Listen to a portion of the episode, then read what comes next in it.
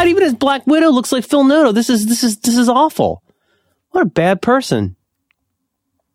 Hey, Dan. Hey, so who are you talking about? Who are you looking at there? Oh, I don't want to name names, but I was just looking at the Tumblr, and there's this guy who has a style of comic art that is very, very, very similar to the comic artist Phil Noto. I mean, you know, Phil Noto is notable for such titles as right now the ongoing Black Widow. He does a lot of alternate covers, but right now he's doing Black Widow. Okay. And if you go look at Phil, just go Google Phil Noto, and you'll know his style instantly. Right. Yeah, so this guy, he draws like Phil Noto, and then the crazy thing turns out, Phil Noto has this distinctive way of signing his things, where he uses like a typewriter font at turn to 90 degrees, and it just says Noto. This guy even signs his name the same way. Anyway, is this the show? This is a show. I mean, it could be. We could do it. How you doing, man? Pretty good. It's a Monday, which is weird. Yeah. Got you on a Monday. Yeah, it is weird. I thank you for doing it today. And we're not going to stream this. So it's just you and me talking. Yeah, I mean, we can stream it when right now the DLC show is going on. But as soon as that's done, I can hit start and people will just, they'll just get it. They'll just get it. But who would know to listen? Well, we'll tweet it out. All right. Phil Noto. Phil Rizzuto. Phil Rizzuto. He's the Money Store? I think so. He used to walk out. They would sort of roll him out, and he'd be, look, it's Phil Rizzuto. Did he used to play for the Yankees? Was that just a Florida thing? Was it just Florida that had the Phil Rizzuto? It's one of those ads like 580 to 300 Empire that I associate with basic cable commercials. Yeah. I think it was wasn't it like they would cash checks or something like that for you? Well, the name like the Money Store, it's got to be legit. Yeah. Oh, yeah. I bet. You know what? Let's find out more about the Money Store. Let's make that today's special topic. Today's topic. We're going to do a deep dive on the Money Store. No fee loans. No fee is in quotes. Got reverse mortgages. And you can get, there's lots of stock art on this page. Not a single Phil Noto on Phil Rizzuto. I sent you a link. Go follow that link and you'll see Phil Noto. He draws a lot of women. Oh, yeah. He draws a cute Jean Grey. So anyway, that's new. How's your health? How's everything going with your health? What do you mean? Oh, this is Phil Rizzuto. Phil Noto. You know him. I know the work because of you. I remember the Batgirl and others. Oh yeah, and also that he does a nice young Jean Grey. Yeah, they all kind of have similar looking eyes. Yeah, I got to catch up on his Black Widow, but I hear great things about it. I'm enjoying that Marvel Unlimited. Oh, you're into that now. I'm way into it. Because I feel like we haven't talked about comics in forever. No, I mean, our reputation has really, it's faltering because people think we talk about comics on the show that's not about comics, but we don't actually talk about comics that much. We can fix that starting now. Yeah, let's do that. I don't have that much. I got a little bit of follow-up, nothing too particular. Lots of good-looking Psylocke, too. Look at that. I really like it. You know what it is? A funny thing happened, which is that I got super into comiXology. Yeah. Through a combination of buying things back in the day, what I think of as the original version of comiXology where you could buy inside the app. Yeah. So I would, on the one hand, buy a lot of stuff right in the app, but I also really got into, you know, how you can hook up your comiXology account with your Marvel account and you can use the redeem codes from hard copies to get a copy in comiXology. Yeah. Yeah, you know that. Okay. I do know that. I didn't know that for a while, but I people may not know that. So that's a show about helping people, so this would be. But I guess a funny series of things. So I could not get too into Marvel Unlimited, partly because I felt so hooked on the comiXology, the little smart view thing for looking at a panel at a time, which was much better than Marvel's, still is. But then a series of things happened. I started buying fewer hard copy comics. I started buying fewer digital comics. comiXology pulled out the ability to buy inside the app. And I feel like Marvel Unlimited started just adding a lot more old stuff. I think it's a great way to read now. So I've got the account. I think it's $10 a month for all you want to read of their available catalog. And the newest stuff is about 6 months old, which is fine for me. that's a great way to like catch up on something. Yeah. You're not so much worried that you're going to miss the issue that just came out. You're fine. 6 months ago, that's fine. Right. And that's an axis I shouldn't leave off, which is that I'm officially burned out on crossover stuff and kind of confused by it. So I don't feel like I need to like read every new Avengers Uncanny AI Academy or whatever. just to know every detail of what Lockheed has been up to. Yeah, well, Moises over on the other place does the comic show Giant Size, and he and John Goldston have been doing this ongoing thing about crossovers, and it's amazing how many there have been. Even the amount of time that I've been kind of been aware of comics in this current age, it's bananas. I mean, did you read stuff like Dark Reign? Did you read Secret War or Secret Invasion and stuff like that? No. I've never really been a fan of the crossover stuff in general. And even my beloved Spider-Man crossovers, I find that to be tiresome and troublesome. And we've talked about Secret Wars, the original Secret Wars here before. And I really enjoyed that because for me, that was the time I was really starting to get into, comics. And that was a great way for me to like learn about the other characters and say, oh, right. Well, I know Spider-Man and like Fantastic Four. And I know, but I never really was into the Avengers or what's Thor all about or, whatever. And it was a neat kind of a gateway. And so I feel like Marvel is so famous for doing all of these crossover events and making everything is an event. Everything is about, everything is about a crossover, and it does become very tiresome, and they'll have the little asterisk and it'll say, see issue number 18 of this one or number 1 of this, and you'll get it and you'll be like, okay, great. But when they really leave out big chunks of the plot so that it almost feels like you missed a whole issue that you're reading, you're like, wait a minute.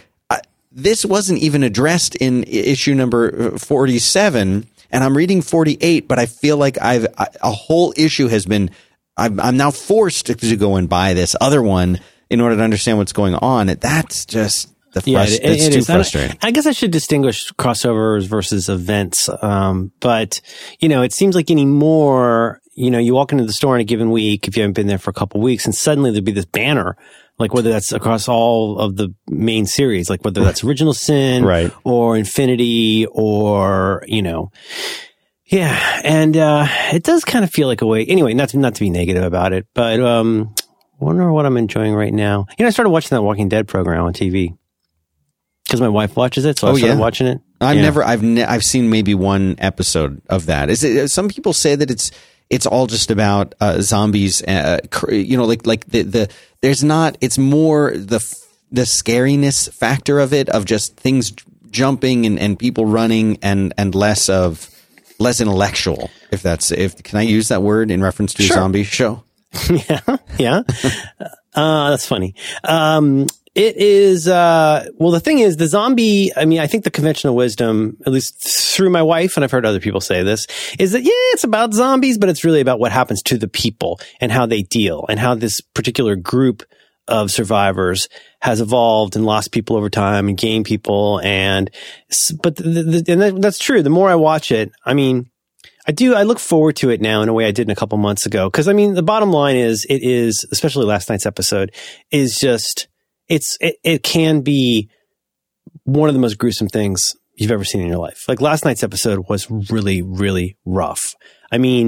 It had scenes that are like Saw. Really, really deliberately cruel, awful, pornographically violent.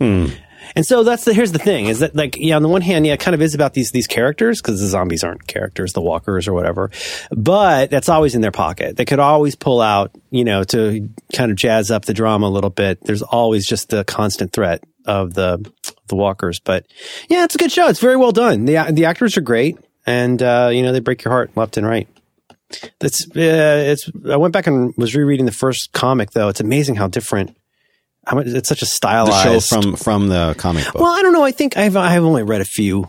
I've read some of the first trade, and that's it. But I don't know. I'm given to believe that this season they're doing more stuff that's in line. But what have you been reading lately that you like? You know, I hate to admit it, but I've fallen kind of off the bandwagon a little bit of reading a lot of stuff. I mean, I used to read so many things, and when the New 52 came out, I had so many titles I was reading. I was really into American Vampire, always reading Spider-Man. Now I'm pretty much only reading Spider-Man with just the one. Did you like the Spider-Verse stuff? No, not really. Did you? I got read the first copy. Well, I'm thinking of going back and reading it.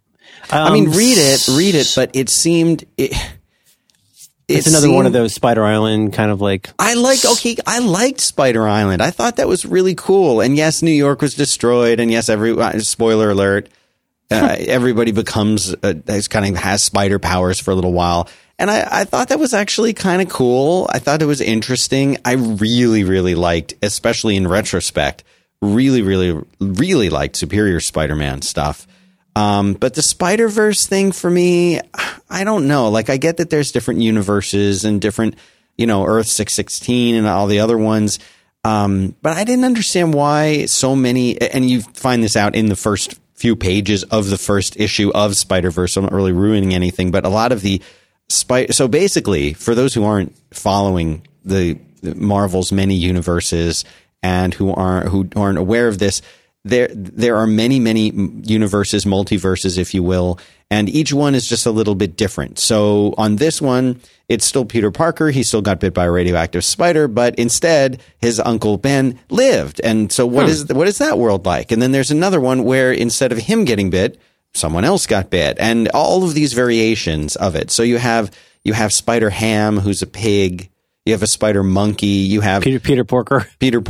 You have, you've also got, like, if you remember growing up, you would see Spider-Man and His Amazing Friends. It was like Spider-Man and Firestar and Iceman were like college-age roommates that fought crime and hung out together and had a little dog with Aunt May. And, like, that's actually a different Earth, a different Spider-World verse, if you will, that some of them get killed. Anyway, it's like, I don't know. I didn't feel like it didn't do very much for me. I just kind of wanted it to be over with.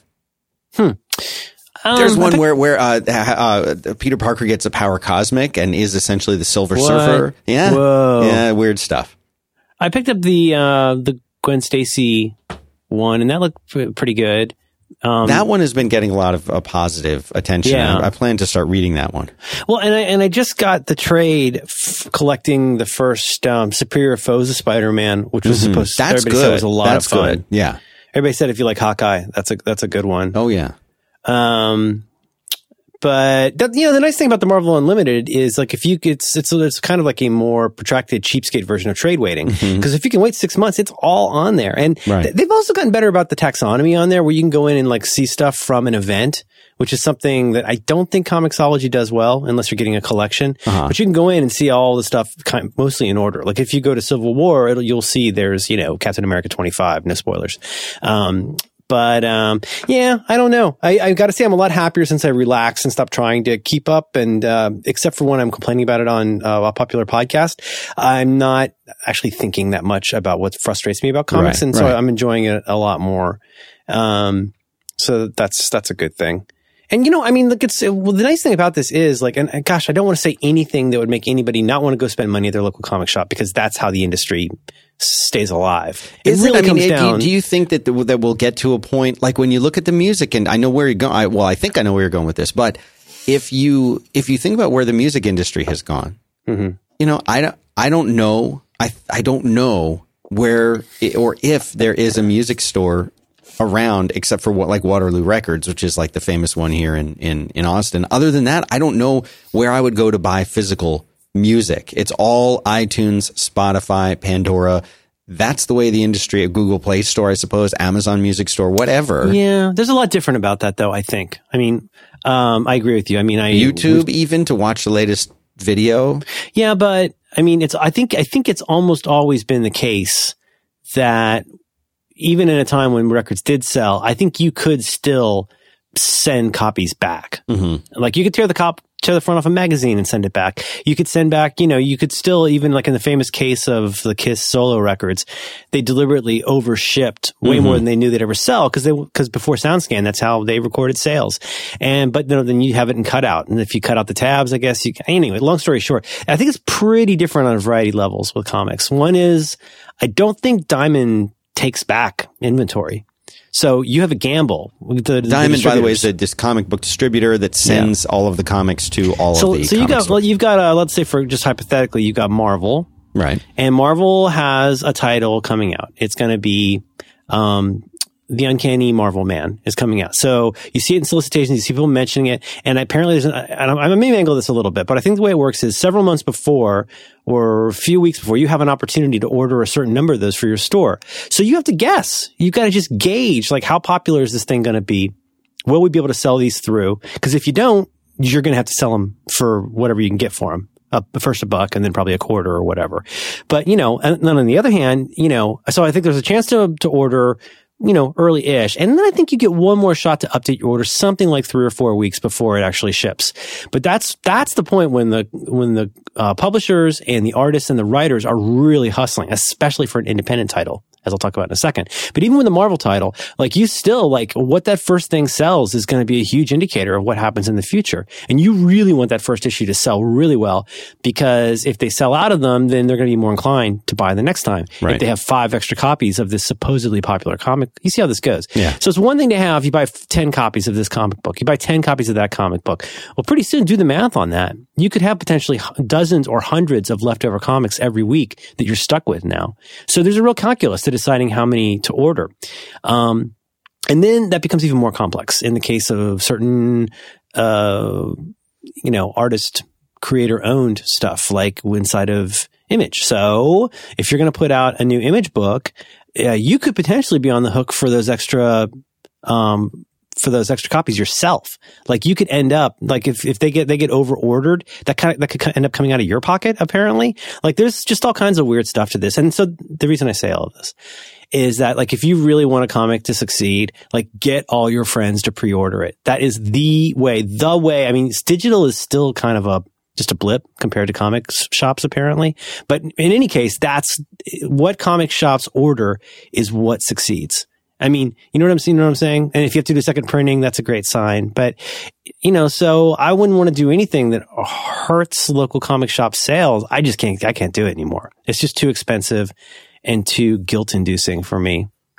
But, you know, and then I think when you look at something, I'm going to just guess something like Marvel Unlimited. I bet that's more like the kind of money you make from streaming. Like, that's like Spotify type money, I bet. Right. I doubt they see a lot of money out of what people read in an all you can eat service. But, you know, the truth is, for me, and here's the irony. Like, so, like, let's say you go, oh, that Infinity thing, I heard that was good. So what are you going to do? Are you going to read every issue like I did? Try to buy every issue in the whole crossover, you know, event? Well, I still have tons of comics sitting there unread. Whereas today I could go to the library, or I could go to Marvel Unlimited. If I go to the library, I can just go borrow a copy of the giant event book. Like, every book from that will be in a trade paperback, a big trade paperback. Yeah. So, I mean, I don't know. I mean, we've got a library like almost across the street from our house. So, like, we order a lot of stuff through interlibrary loan to get there. And it's a great way to read. And so the irony is, if you have this giant event, I'm much more inclined now to wait until it comes out in a book. Isn't that awful? Well, no, I mean, I don't think it is. I think there's something... You can spend $60 trying to keep up. I mean, think about that. Like, you figure there's, 6 to 12 $4 comics just in the main series, plus any of the tie-ins and all that kind of stuff, and all the, like, individual titles. You go, oh, no, you got to go read Amazing Spider-Man, whatever, to go catch up on this. I don't know. I'm sorry. That really didn't go anywhere, did it? No, I mean, I think it does, because what we're really talking about is kind of this bigger picture of what are we going to be doing when it comes to reading this kind of stuff in another year or two. Are we all going to be reading it, you know, on our watches? Probably not. But like, no, but your point is, like, you're exactly on point, which is that, like, in the same way that the music industry blew up a couple times, like, I wonder what will happen with comics. I think one likely thing to have happen, at least inside of Marvel and DC, is you're going to see more and more giant stuff related to the movies. So, like, you know, it's all about the movies now, especially Marvel, you know, getting Spider-Man back, for example.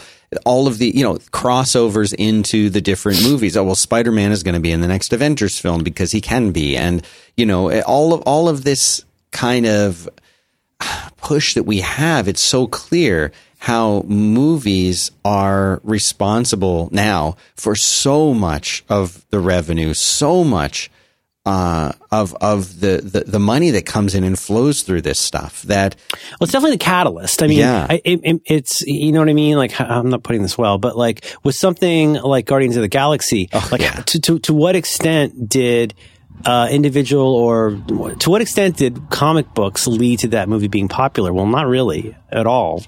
They were not super obscure characters, but it's not something that a lot of people read all the time over the last 20 years. Yeah. But then, I mean, like I have it on okay good authority, something that I'd heard whispered, then heard discussed, and now a lot of people are talking about, well, why'd they discontinue Fantastic Four? We talked about that one. Because Fox owns the rights, not them. You know what I heard? What a bird told me? I heard that's why Wolverine's dead. Really? Well, that basically, and I still can't even believe I'm saying these words because it sounds so vindictive, that basically they don't want to promote any book that they are not, that is essentially going to be used to promote a non-Marvel movie. So in that case, again, Fox has the rights to the Wolverine stuff. Anyway. You hate to think that that's... that makes perfect sense, but you hate to think that. You hate to think that. Well, we talked about this a couple probably months ago now, but I mean, you know, Fantastic Four was, say what you will about it now or then or whenever, but I love Fantastic Four, but that was the comic that kicked off the Silver Age at Marvel. Oh, yeah. Full stop. I mean, it's before Spider-Man, it's before Thor, it's before the Avengers, before any of that. And then to like throw that under the bus like that is just, it's gross. But honestly, I don't know where it's going to go. People tell me that the comiXology or the digital sales are big, but still like not nearly as big as you and I might guess. So I don't know. Did you want to tell me about something you like? I'd like to tell you about a company called Squarespace. Actually, you know, they were a couple of their folks were here for South by Southwest. I think they might still be here.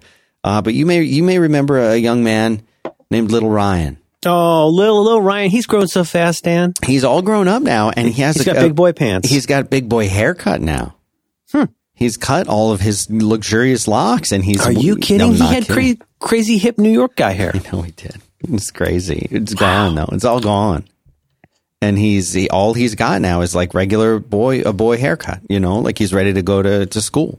It happens so fast. It does. They grow up so fast. It's crazy. He's up to my shoulders now. Oh, you can still pick him up though? Yeah. I mean, you can still hold him. Yeah. Pretty soon he's going to want to spend all his time with his friends. I know. It sucks. Driving him to Scouts. So he's here and he's talking all about Squarespace, which is this amazing platform for making a website. It's they've got a brand new... It's still new. It's a couple months old, but that doesn't make it not new. It's Squarespace 7.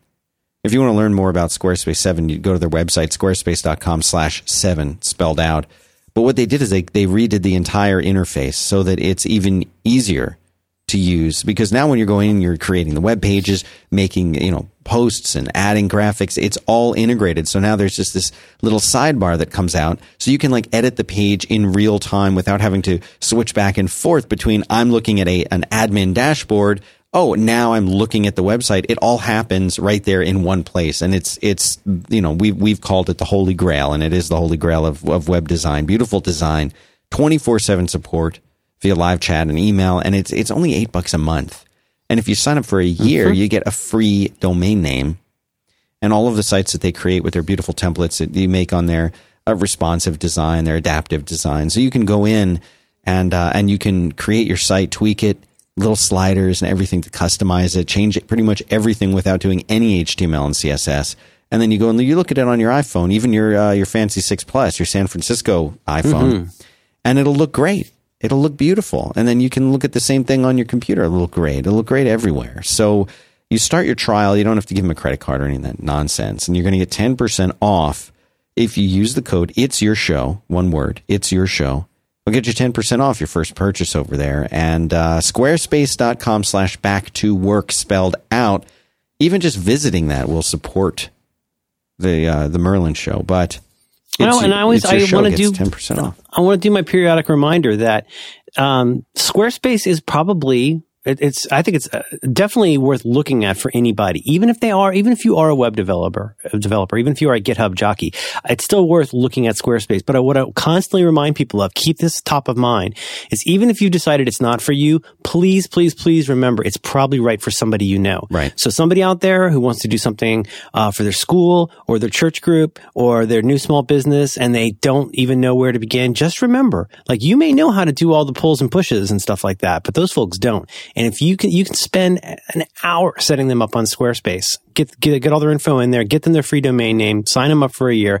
They are going to have such an improved experience over having to try and find the kid who knows the password to the server that you got 10 years ago. Just really remember that there are people out there that really could benefit from this. And so please share that with people when you encounter them. Yes. They didn't tell us to say that, Dan. That's just my own thing. Yeah. You know what I'm saying? I do, yeah. Our thanks to Squarespace for supporting 5x5 and Back to Work. Boom. Dan Benjamin. Bok Bok. Have you gotten complaints about the Bok Bok? From like a litigious type complaints? Or? Oh, you mean they call it a C&D? Yeah, no, I haven't heard anything about that. Cough due to cold? No. I just worry that, Linda's going to get on the horn one day and be mad that we're saying Bok Bok. I'm not understanding. Maybe think we're making fun of her or something. We're not. It's Easter. No. Yeah, Easter. No. Easter's coming. Winter's coming. That's the tagline. What's it called? Game of Pricks? What's it called? Do you you don't watch Game of I've watched it. I watched it up to the point when there was a dragon at the end of the season, and that was pretty great. When they killed off that one guy that I like. Yeah, dragons are good. Yeah. Good what's his name? Ra's al Ghul? Well, who's the name of the one guy that with the... What's that guy's name? Yeah, that's him. Khal Drogo, what's his name? Yeah, Drogo, yeah. Mm-hmm, he's crazy. Yeah, is he still alive? I can't. If you haven't seen that far. No, I'm watching it. I'm saying you can't. If you don't know, I don't want to ruin it for you. We should talk about TV. That's what we should talk about. Let's TV. Transition. Well, you know what? Let me say something slightly on topic that I forgot to bring back last week. We talked a couple weeks ago about email, and specifically about email apps. And I was asking aloud, like what the options are, particularly with regard to OS X on the desktop. Sure. I got a lot of good suggestions from people, a lot of lame jokes, because that's what Twitter's for. Yeah. But the thing that I heard from a lot of people, one that I have been looking at, MailMate.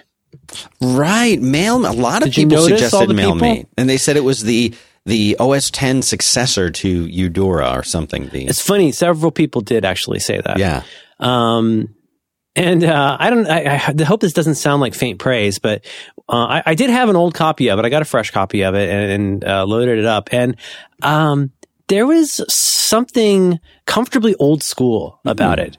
You know what I mean? Like the aesthetic and let me say just today that I like the fact that OS X is, the stuff people make for it is much less cluttered than it used to be. I mean, opening up like preferences in BB Edit, you feel so overwhelmed. It's such an old school approach, but it was kind of nice to open this thing up, and it didn't look antiquated by any means, but it was very comfortable. It looked like what I expect a Mac app of the last, 5 or 8 years to look like. It does not have like a hip iOS aesthetic on any level, and so I play with it a little bit. I got my sea legs with it a little bit, and I set up one or two of my folks that I'm working with, and we'll see how that goes. My peeps, but I did set it up on my own. Found it pretty easy to set up. It's funny though, like I am in such a bubble using Gmail, because with Gmail I never see, especially Gmail on the web, I never see things like that weird notification that it's suddenly downloading 1,000 messages and you're not sure why. You know what I mean? I see that a lot. Well, did we talk about this a couple weeks ago? But that I was reading somewhere, somebody was describing why IMAP, on the one hand, it's great. It's that it's so much better than POP in that, it keeps everything organized in folders, but that IMAP is not it's not super smart about knowing what's changed. So it has to kind of like re-index it. Yeah. It has to look at everything. It doesn't have, it doesn't have, I guess, the same concept of like diffs. Like you couldn't just have a, like when you think about it, you could have this big pile of text files on your Mac and one meta file that says, hey, these following lines changed in these following documents. You don't need to like read all these again, right? And I guess IMAP doesn't have the sense of that. Is that correct? Yeah, I think it understands if something's been read, it understands where it's been put, but there is occasionally, at least I see this a lot on the Mac Mail app. It will sort of, there have been days where I will seem to not be getting any email, and I'll quit the app and start it again, no change, reboot, start it, and then I'll look at my phone. Oh, there's 10 new emails right there in the last hour. And I'll say, what's going on? Wow. And you've got to like rebuild the mailbox where it indexes. These seem to be problems that people with lots of email or very active email accounts, they seem to experience these problems more than people who don't have lots of email or get lots of email or process lots of email. I had guessed that it was corruption or not being up to date, something being broken that needed to be like re-indexed or rebuilt or whatever. Right. But you can vacuum, you can use the vacuum this local right, SQLite data envelopes. That seems to help. Yeah, I run that in Onyx even though I don't use Mail.app. But I just want to be clean. I like to be clean. The desert. It's hot out there. I'll report back when I learn more about MailMate. I think if I could get, it's not cheap. It's $49. It is, as we say, a sustainable price. Right. But there is a free 30-day download. You can go to freeron.com.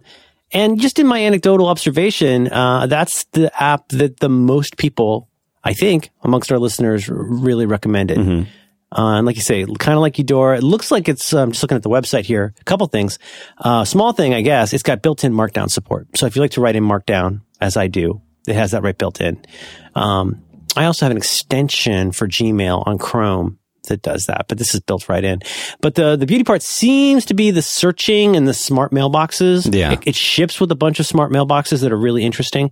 So if that's the way that, if you're one of those filers, well, you don't really have to file anymore. They can take care of all that for you. Mm-hmm. So that's just a little bit of follow-up. MailMate at freron.com. Thank you for supporting 5x5 and Back to Work. Bok, bok. I wish they would do that. That'd be good. They should do that. Shame on them. Yeah, I know. Yeah. See, the audience isn't here, so no, they're here. They're back. We're live now. What? Yeah. I didn't know that. Why was I not informed? Well, I mean, you do the same show whether we're live or not. I don't know. I think I have a different mental model. Ooh. I have a mental supermodel. See, now I'm trying to get laughs. Ugh. Sickening. It changes your game when you know that you're... it's a game changer for sure. Yeah. Yeah, I looked at other ones, but, just the final bit on this. I'm still surprised and a little perplexed. There are definitely... things you can use for mail that aren't mail.app. But there's not that many that tick all the boxes I needed, which is it needs to work with Gmail and iCloud and IMAP. Like there are some that are, you know what I mean? Like there are some that will do Gmail and some that will do iCloud and some that don't do IMAP. Like Mailbox doesn't do IMAP. Did you know that? Mailbox doesn't. Yes, I remember hearing that. And that was, people were very upset about that. And then I think I remember reading that that people, they had legitimate reasons that they didn't do that, and it came down to the different implementations of IMAP. Yeah. And that's what I hear. Yeah, there's a really complicated hack where if you really, really want it, you can. There was one that didn't run.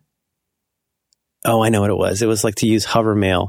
You had to like turn on POP as well as IMAP or something. There's like this whole crazy system for trying to do it. But anyway, there's not as many.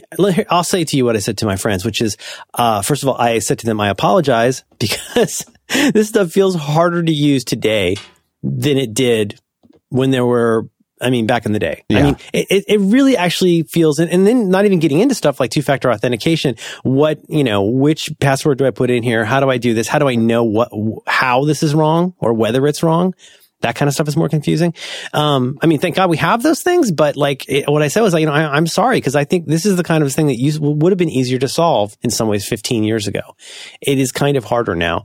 And then, you know, I also just, I feel like I should apologize just on behalf of Apple's Mail.app. Because now, I mean, once you start asking people about it, you really start hearing some stories about, especially the stability and the performance. Yeah, it's strange to me because I remember, you know, long time ago, you know, we did not have operating systems that came with applications like Mail. Mail was a third-party app, right? You know. Yeah, I mean, you had to buy or download an email app. Like, you had to go find something open source or a commercial. Right. Yeah. That was not part of it. Forget a web browser. We didn't have the web, you know, but like you had, of course, you had to go get a web browser from somewhere else. But like we didn't, you know, so Eudora became this thing that we would download and install. And on Windows, it was the same way. And that was just kind of the what you expected. And then when Apple came out with OS X, it's like, well, we need a mail app here. And we had one over on NextOS, so here it is.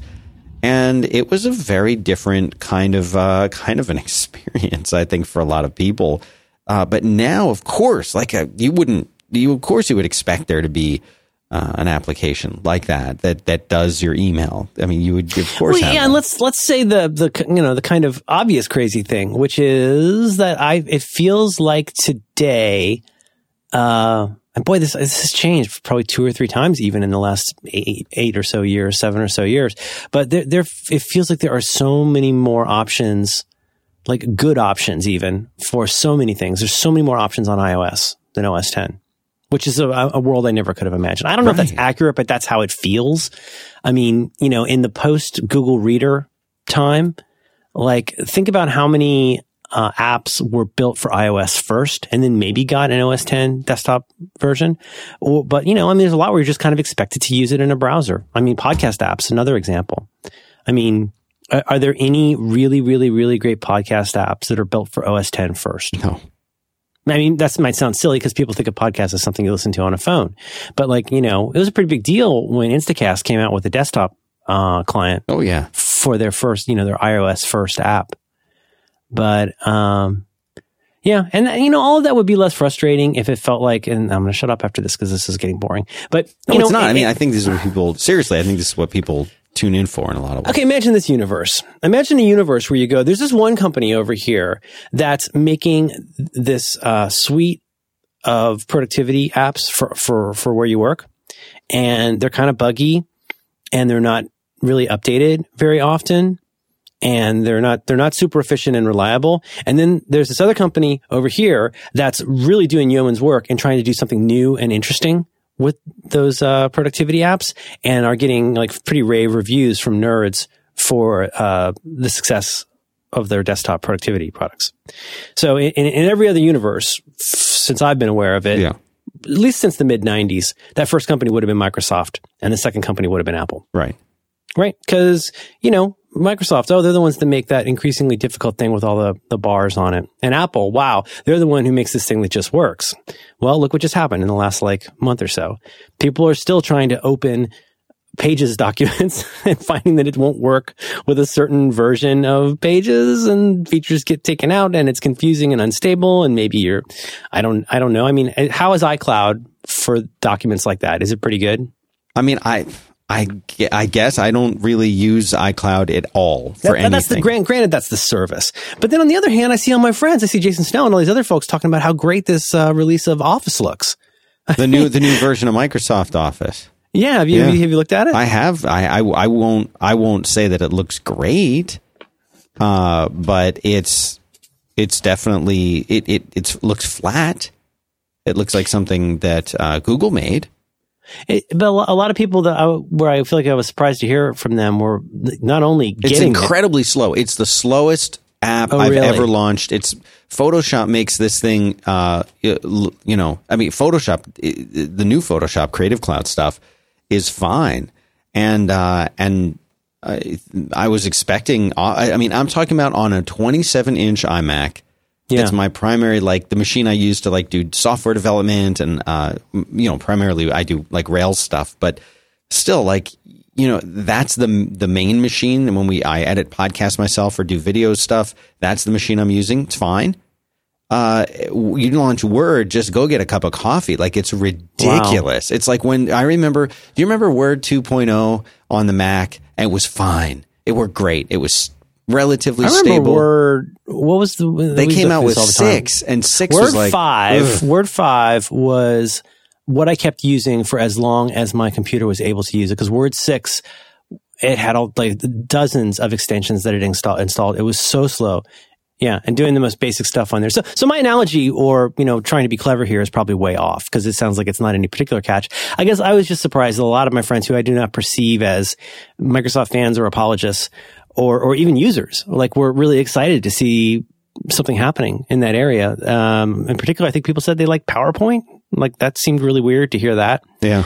But I mean, Keynote feels like a real moving target at this point, with the features that are in, the features that are out. And it's, I don't know, it's weird. I mean, there's nothing too much to say here, but, you know. Keynote, I remember for a lot of people, Pages first came out and it's like, oh, good. Now we have a native word processor. That's nice. It can kind of read Word documents without completely destroying them. But Keynote came out. And you're like, wait a minute, this is what Steve Jobs uses for those non-PowerPoint. Oh, I like that. That's kind of cool. And for me, Keynote was like the killer app. And I totally agree. And Keynote was also great because it did lots of things that are kind of difficult to do. First of all, it was very simple. And when I say simple, I mean that as a tremendous compliment to the hard work of the people who made it. It was extremely well organized, and there was, you know, they were really good at using the inspector in particular to have all kinds of stuff where if you did need to see it, it wasn't in your face. Right. And you could focus on doing one certain kind of work modally without other stuff wanting to get in your way. So, for example, like, you go into that mode, there's all kinds of great modality to Keynote. Like, if you want to go in and see slide view, you can just mess around in slide view and do stuff in there. Outline mode. You could write in outline mode, right? And all that modality was really powerful and yet really simple. And then it added the polish of, you know, like, some of the transitions and stuff could be pretty subtle. I mean, you don't want to overdo the flame, but some of those animations and stuff were pretty amazing. But then on top of it all, it discouraged crappiness in a way that you could not say of PowerPoint. Yeah. Like, PowerPoint I feel like it used to be when you opened up PowerPoint, it was like a purple background with yellow letters in, like, kind of a goofy type face. Like, maybe, I don't know if it was even Times, but, like, you always felt like, well, here we go. Here goes another PowerPoint deck. I just guess I'll just type and type. But, like, Keynote kind of wanted you to make something pretty. Like, in the templates that it came with, really encourage you to up your game and be more visual. Mm-hmm. So, I mean, gosh, what do you say? That changed the way a lot of us do presentations, because that was an app that clearly expected more of us. Oh, that's a really good way to put it too. But it really, if you think about just the days of PowerPoint and Tufte, like, cracking down on PowerPoint, saying PowerPoint's terrible, you know, doing something where finding Keynote as an application really changed the way that it kind of, we went from these slides that were these heavy slides with 50 bullet points, we're talked to the slide, and then it eventually became these very elegant, minimal slides that had one word on them or a picture. You know, that it really changed the way that we work. Pages didn't change the way that anybody worked in a what I would say an incredibly positive way. In other words, it wasn't like, wow, Pages lets me do these things I could never do before or in a better way. Pages is fine. Numbers is fine. Excel is still better. But Keynote was like the killer app. But as far as, like, iCloud, the service, and doing all this stuff, like, I know people who've got, you know, they're answering calls on their phone with on their computer with continuity, and they've got everything shared, everything's in the cloud.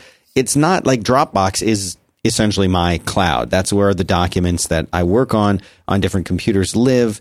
I'm not embedded in the ecosystem in the way that I think I would need to be to really appreciate all of these different features that are there that people, you know, you mentioned Jason Snell and Renee Ritchie and people like that who very much live in, you know, they're using their iPad. They edit something there. They walk over to their computer. There it is. They're reading it later on their iPhone. They're doing dictation into their iPhone, into a Pages document for the thing that their article that they're working on. And there it is on their computer when they sit back down.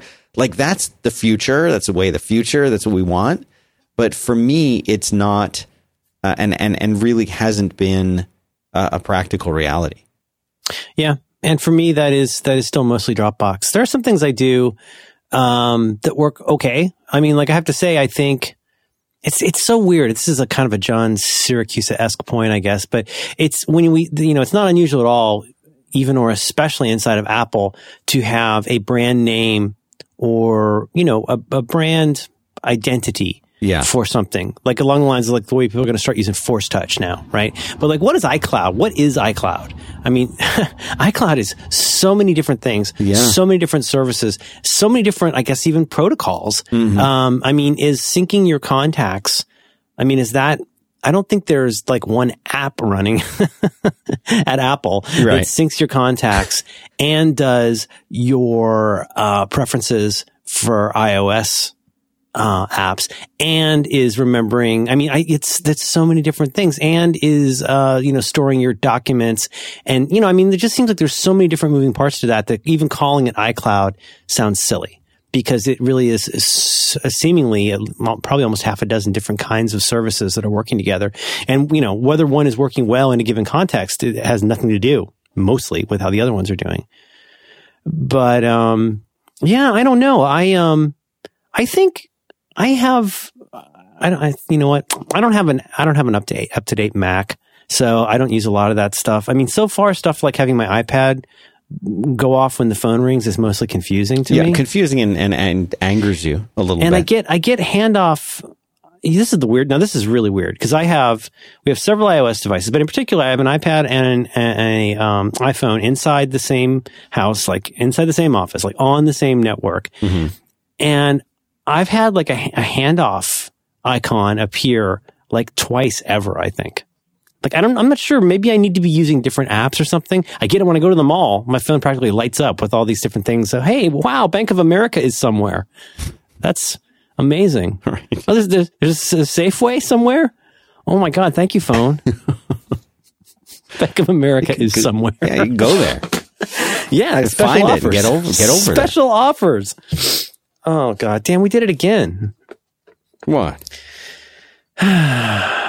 We did something good? No, I mean, now we're, you know, somebody's going to write a think piece about us probably. No, no one does. It's just because you hate your life. Can I just point out one thing about people that I love? Dear, wonderful friends, first-time Appler. My dear, dear friends on the internet, I think it is sweet, and I think it is funny that they get so frustrated and they shake their heads over all these people who don't like hardware that hasn't come out yet. Mm. They find that, so they go, oh, can you believe all these people filed away for clam chowder, whatever. Clam chowder. There are all these people who don't like this thing that hasn't come out. Well, you know, one thing you got to say is that, you know, Apple pessimists have always been wrong. It's like, so all of those people who don't own the unreleased hardware are dummies. But everybody who's really excited about figuring out which $350 to $17,000 watch they're going to buy that isn't out yet are on the right side of history. Doesn't that seem kind of odd? Yeah. Like, you know, what? There's how many, like 100, 200 people in the public that have even seen one of these things? Right. But they're on the right side of history because they've read a bunch of stuff about it and watched a video. Yeah. And like, then all the other people who were like, you know, I'm not really sure I have a place for that in my life, for being dicks. Like, that doesn't add up for me. But, you know, that's what people will applaud along with. So, I don't know. I'm content to be the karma suck. And there's things about it that look, you know, fine. I wish they'd make iPhoto load faster. That would be nice. Well, the new Photos is supposed to be very... If you have that operating system, and to have that operating system, you have to have the up-to-date computer. Mm-hmm. So as long as you're willing to keep ponying up for whatever you need this year, you'll be fine. Like, are you going to be buying any Thunderbolt cables anytime soon? Yeah, doesn't that suck? You've got to be kidding me. I don't even own anything with Thunderbolt on it. I think I might. I might own something. With I got a couple things. But I mean, I'm not even that caught up yet. I'm not even caught up to what's just been obsolescenced. And I'm like, wait a minute. I thought that was supposed to be the answer to all these things. Well, it doesn't run with this chipset. Okay. So how do you run that monitor? Guy, that computer is not for somebody trying to do that kind of thing.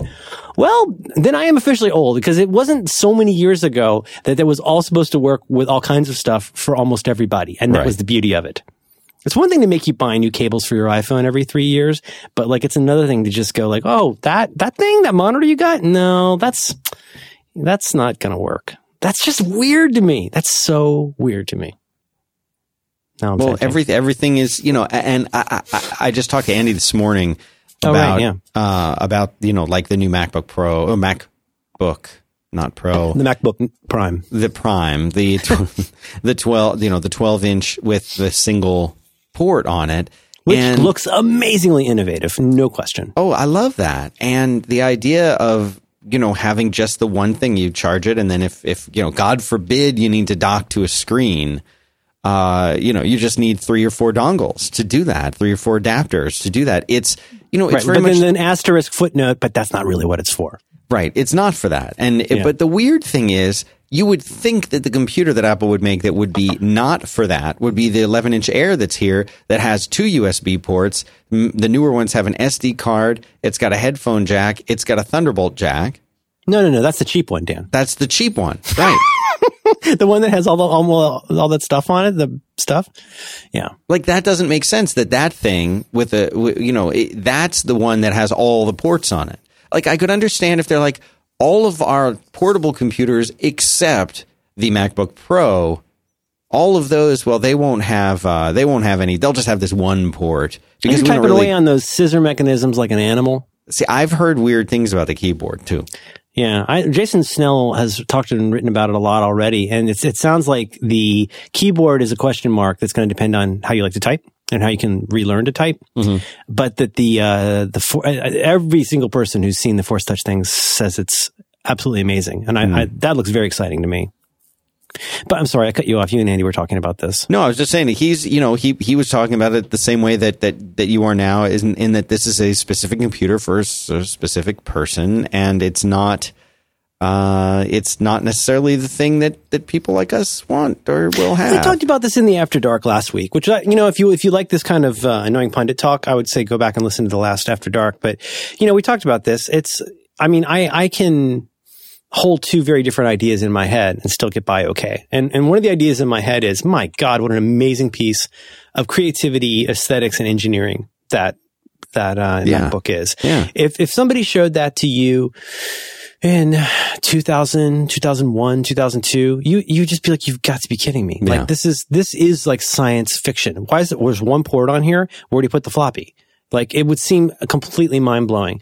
And that's why I continue to say, okay, if you're heading off to college where you're going to have wireless everywhere, and your parents bought you lots of, you know, connectivity to have with your phone, lots of, you know, wireless, you'll probably be fine. If you turn the screen down a little bit, and you'll probably get through a day of doing whatever you need to do. You're going to be listening to streaming services, not iTunes, let's be honest. Mm-hmm. All of the kinds of use cases. External monitor, really? In my dorm room, you think I have room for like a 24-inch monitor? No, I do not. So I continue to say, like, if you are a 17-year-old kid and you open up a box with that MacBook in it, you're going to have a really good couple years, because that's pretty much in the pocket for what you would want. You pop it in a backpack, it weighs a little more than an iPad, right? But then there's everybody else. So on the one hand, I can very happily hold that idea in my head of going, my God, we picked the right horse with Apple. Isn't it amazing what they're capable of? Like, what they're capable of making is like something from another universe. And I can have that thought in my head, you guys, all my pals. Hey, hi, remember me? I love Macs too. But then on the other, there's the other part of me that goes like, what about the rest of us? Like, what? I don't know. It just seemed like for a while you could go out and get a MacBook Pro, and it seemed like every year or so there was more amazing stuff that you could do with a MacBook Pro. Right. And you could just count on that to be a thing. And that was the way the wind was blowing, was that these chips were getting smaller, things were getting more efficient. We could fit more battery into here. But like, you could have a machine. I remember, even I want to say in the build and analyze days, but it wasn't so long ago, that the idea of running Xcode on a laptop would seem like a pretty risky proposition. Mm-hmm. But how many people today are like running, like they're doing their development on a MacBook Pro? Yeah, sure. And it's not a weird thing at all. But like, is that... Or Air. They do it on their Air. You think that's going to still be doable in 2 years? Yeah, I don't know. I mean, it's funny. It seems like there was about 5 minutes where you could confidently feel like you could really edit a podcast on your laptop. I know people do, but it used to be you didn't have enough power where you didn't have enough disk space. Right. And then you got the power and you got the disk space. But now, how are you going to hook stuff up to it? Because I imagine that's going to flip on that little fan thing pretty hard.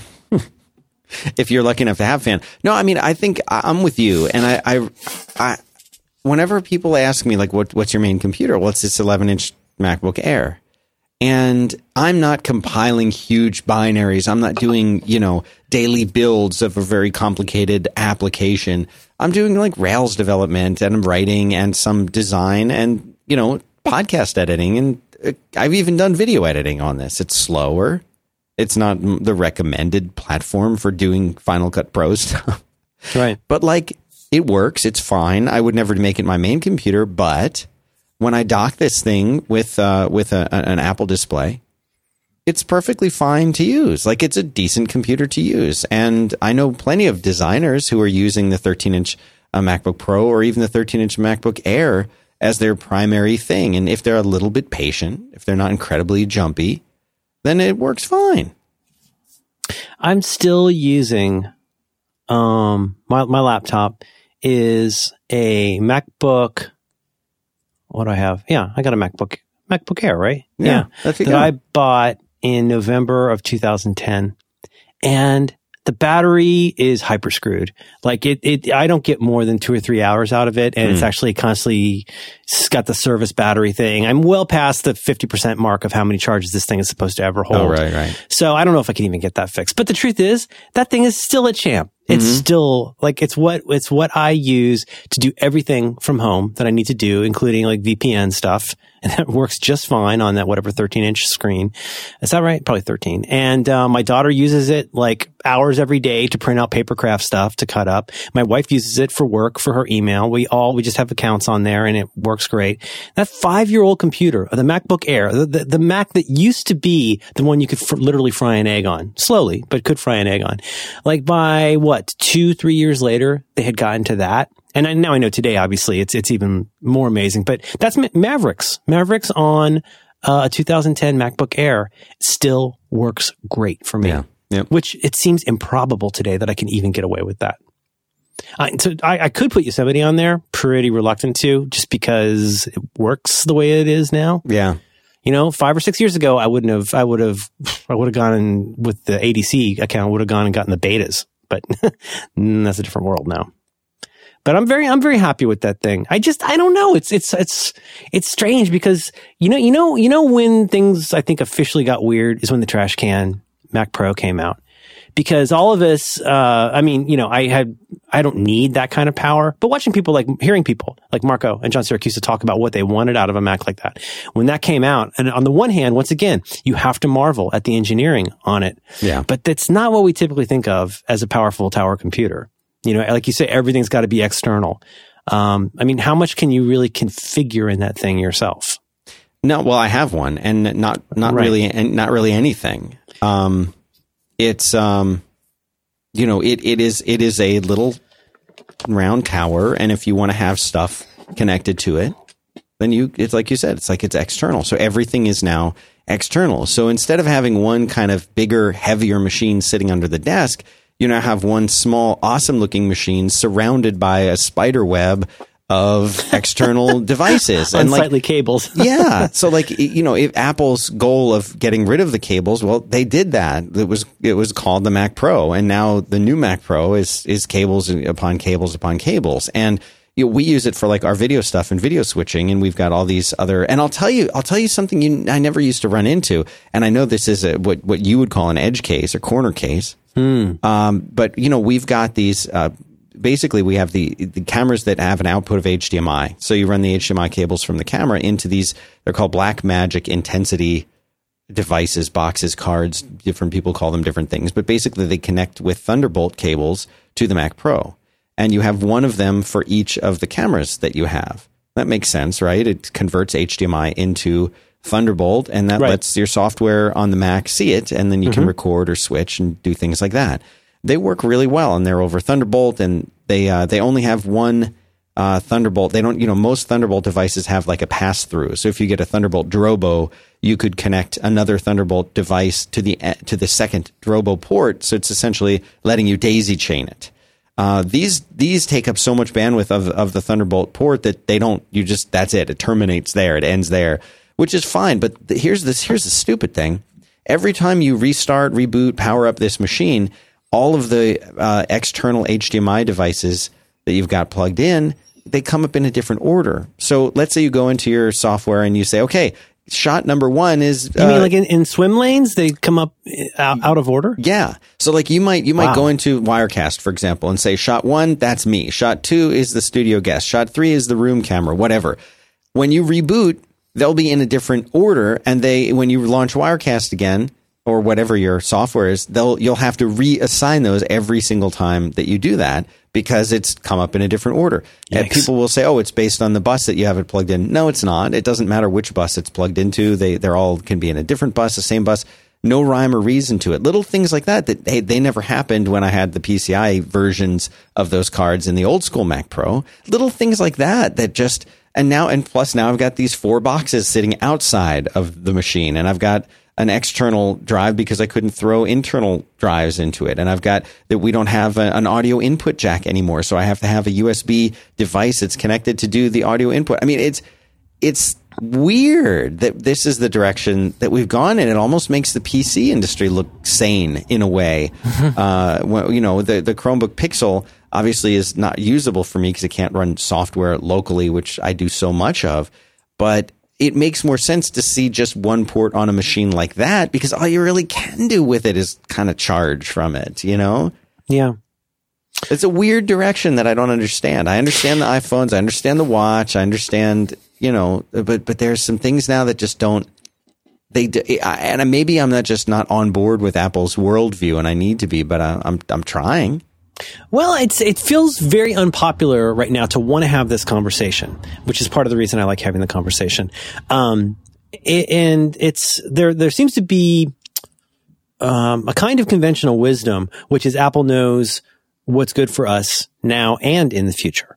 So if you're not sure about what it is that you need to do for a living, just keep watching what Apple does because they'll let you know. Yeah. Which on a certain level, I buy that they are visionaries with an extraordinary ability to execute on whatever idea they decide is important. And the two problems with that is that I really disagree on what they think is important, and I'm extremely worried about the stuff that they don't think is important. Because if they really cared about it, those things would be getting thinner and better. Yeah. I mean, they want everything. They want great materials and everything to be thin. I could care less. I want these certain kinds of things to work really well. I want my Apple TV to stop timing out and getting disconnected from the internet and not working until I restart pretty much everything I own. Right. I want that to stop. And so that's not a priority for them. So I'm the one who's out of step because I'm sitting here and whining about this thing that's been a problem for so long that it's become boring. Well, isn't that a strange thing?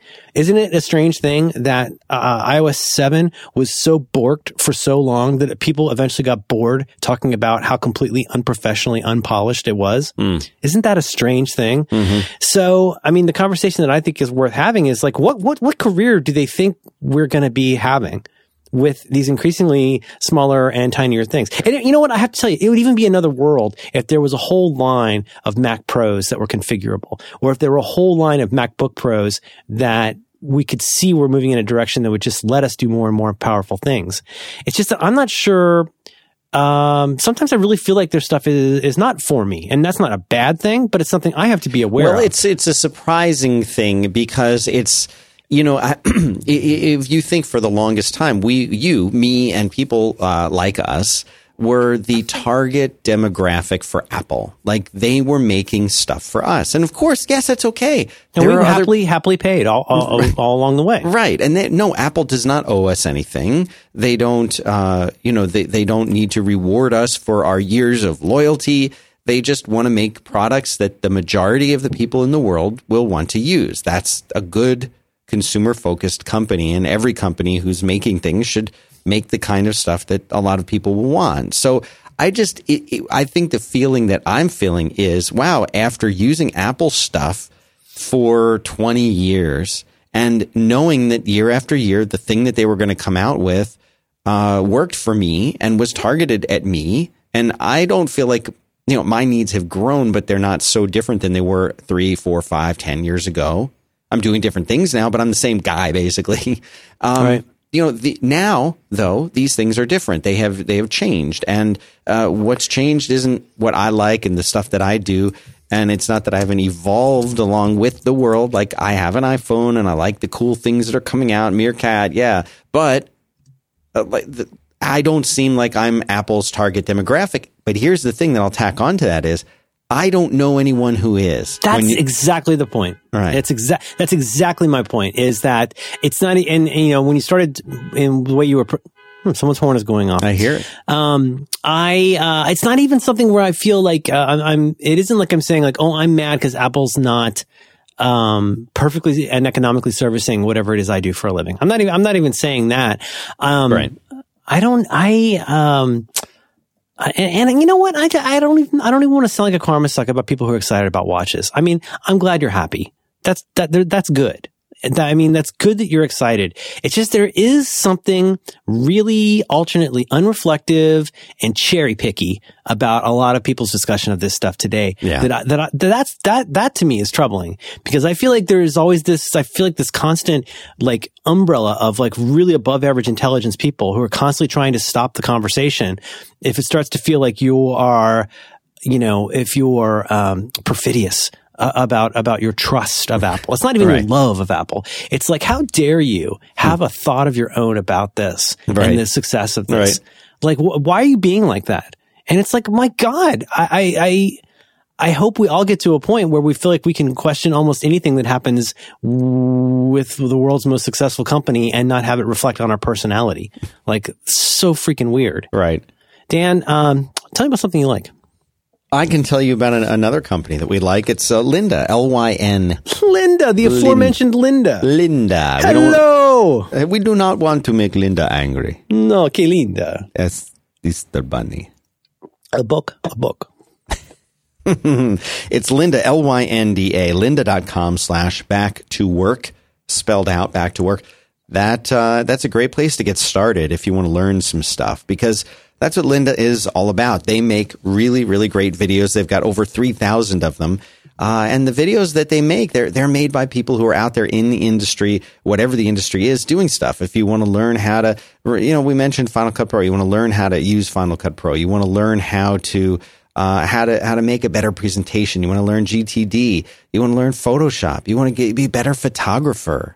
All of these things are there, and they're taught by the pros. They're taught by people who know exactly what they're doing because they do it for a living. And Lynda taps those people and says, hey, come do a really awesome video over here. And they do it.